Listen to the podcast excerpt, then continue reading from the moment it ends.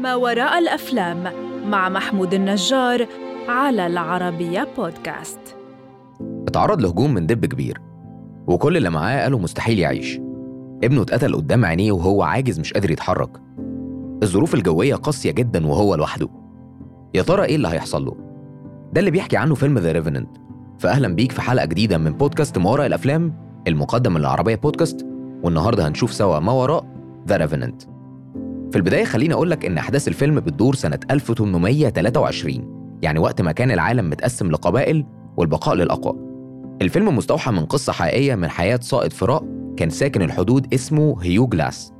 السيناريو كتبه مارك إل سميث وإناريتو ومقتبس جزئيا من رواية بنفس الاسم لمايكل بانكي. طب إيه قصة الفيلم وإيه اللي خلاه يترشح ل 12 جايزة أوسكار؟ ده بقى اللي هنحكي عنه النهارده. الفيلم بيبدأ بداية باردة جدا. واقصد ببداية باردة إن من شدة سوء الأحوال الجوية اللي بيمر بيها الشخصيات وقتها هتحس إن أطرافك متجمدة. هتشوف في أول مشهد جلاس وابنه هوك وهم بعيد عن القبيلة شوية وبيصطادوا في الغابة ولكن للأسف في الوقت ده بتتعرض قبيلة جلاس للهجوم من قبيلة أريكارا واللي هيقتلوا كتير جدا من قبيلة جلاس.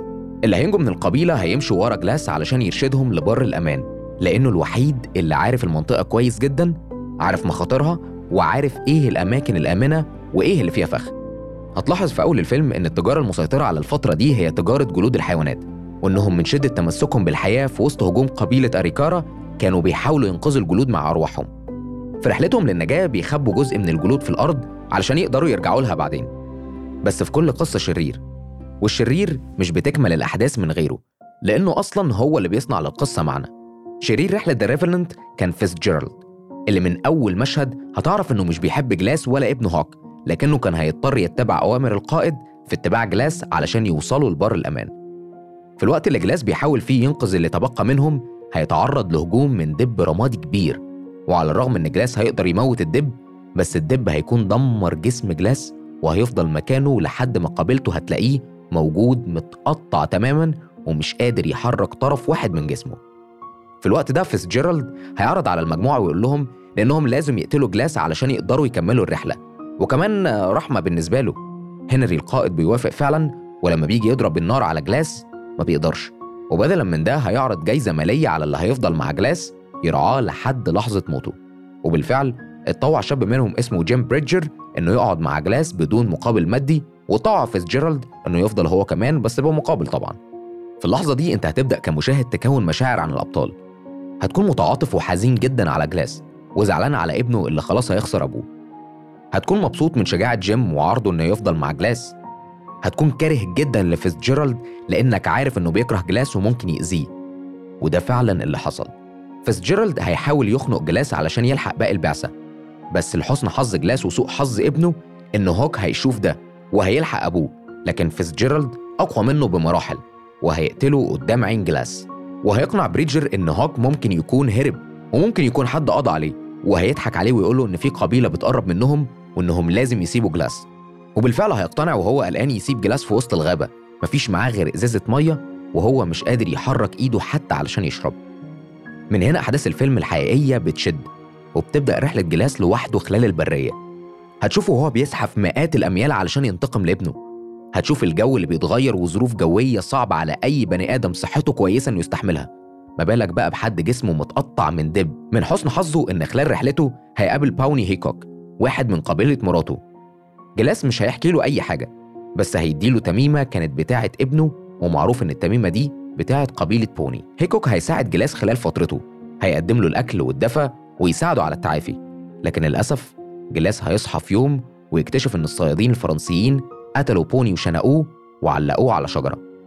بعدها بيتسلل جلاس للمعسكر الفرنسيين وهيلاقي زعيم القبيلة بيغتصب بنت فهينقذها ويحرر البنت ويرجع حصان بوني ويهرب بيه علشان يوصل لفيتزجيرالد وينتقم لقتل ابنه. واحد من الفرنسيين اللي نجوا بيروحوا لفورت كيوا اللي فيها قبيلة جلاس والقائد هنري. وفي الوقت اللي بيحاول فيه الفرنسي إنه يحصل على أكل هيطلع إزازة مية كانت مع جلاس. وقتها بريدجر هيعترف إنهم سابوه حي لوحده في الغابة.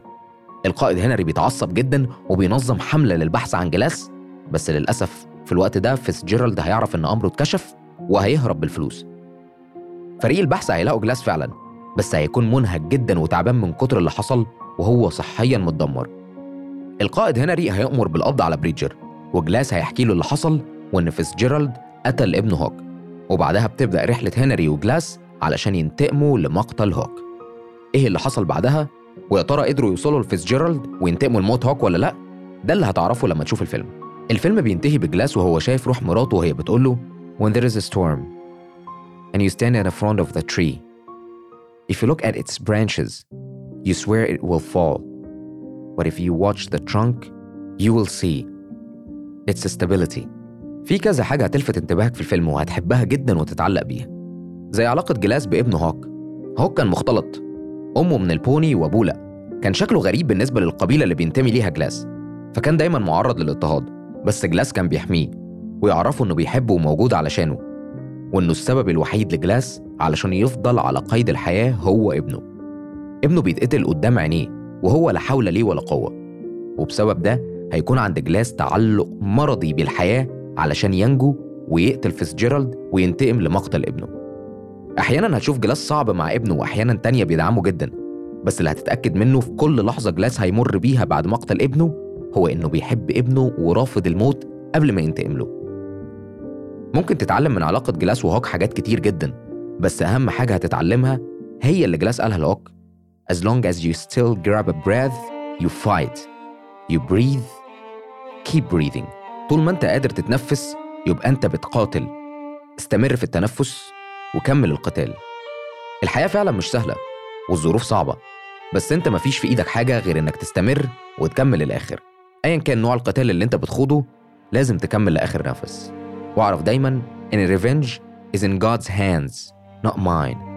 الانتقام بإيد الإله وده اللي هتدركه في آخر فيلم The Revenant بالمناسبة فيلم The Revenant معناها العائد واسم العائد مناسب جدا للفيلم. واحد خلاص بيموت وبعد مقتل ابنه هيتمسك بالحياة علشان يرجع ينتقم.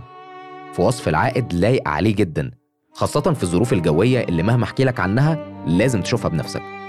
طب ليه فيلم ذا ريفننت اتعمل عليه ضجة في 2015 وترشح ل 12 جايزة أوسكار فاز بثلاثة منها فعلا؟ علشان الفيلم كتصوير وإخراج كان عظيم جدا وهتدرك ده في كل مشهد.